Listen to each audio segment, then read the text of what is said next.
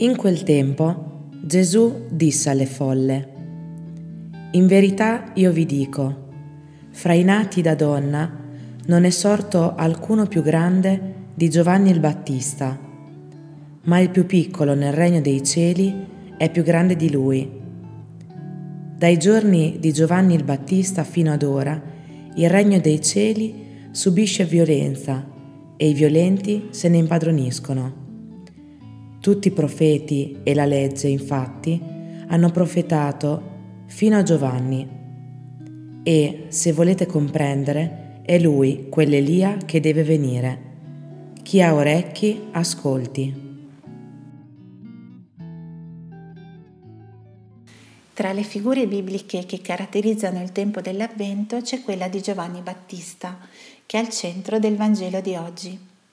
Il Battista non è presente fisicamente nel racconto, ma è al centro del discorso di Gesù, che ne fa un grosso elogio, il più grande fra i nati da donna. Elogio che alla folla forse sarà sembrato un po' esagerato, per non dire inappropriato, perché Giovanni viene anteposto a personaggi del calibro di Abramo, di Giacobbe, di Mosè, del profeta Elia e del re Davide. Gesù però sa bene quel che dice e con questa espressione vuole dare la dimensione reale del Battista. Quella di Giovanni è la grandezza di un uomo umile, una voce potente che grida nel deserto ma che sa e vuole diminuire per lasciare spazio alla parola, a Gesù. È la grandezza di un uomo vigoroso che però dimostra di saper scendere dalle sue attese, esternando i dubbi che ha riguardo a Gesù. Infatti manda a domandargli sei tu colui che deve venire o dobbiamo aspettare un altro? Non si dà la risposta da solo, ma l'aspetta da lui. Questa è la grandezza di Giovanni, una grandezza immensa, che però non basta di fronte ad una nuova unità di misura, perché con la Pasqua si instaura una nuova economia, quella della salvezza, di cui il Battista non fa parte. C'è un famoso quadro di Michelangelo che lo esemplifica molto bene, il tondo Doni.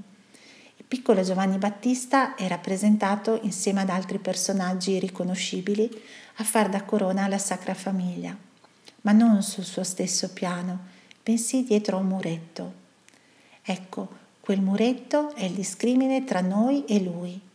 Sì, tra noi, perché parlando del regno dei cieli Gesù non vuole riferirsi agli angeli, ma a noi, che con il battesimo abbiamo avuto la grande dignità di diventare figli di Dio.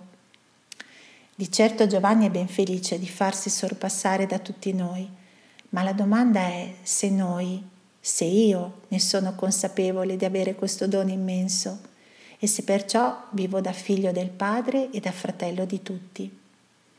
Gesù me lo sta dicendo anche oggi. Chi ha orecchi, ascolti.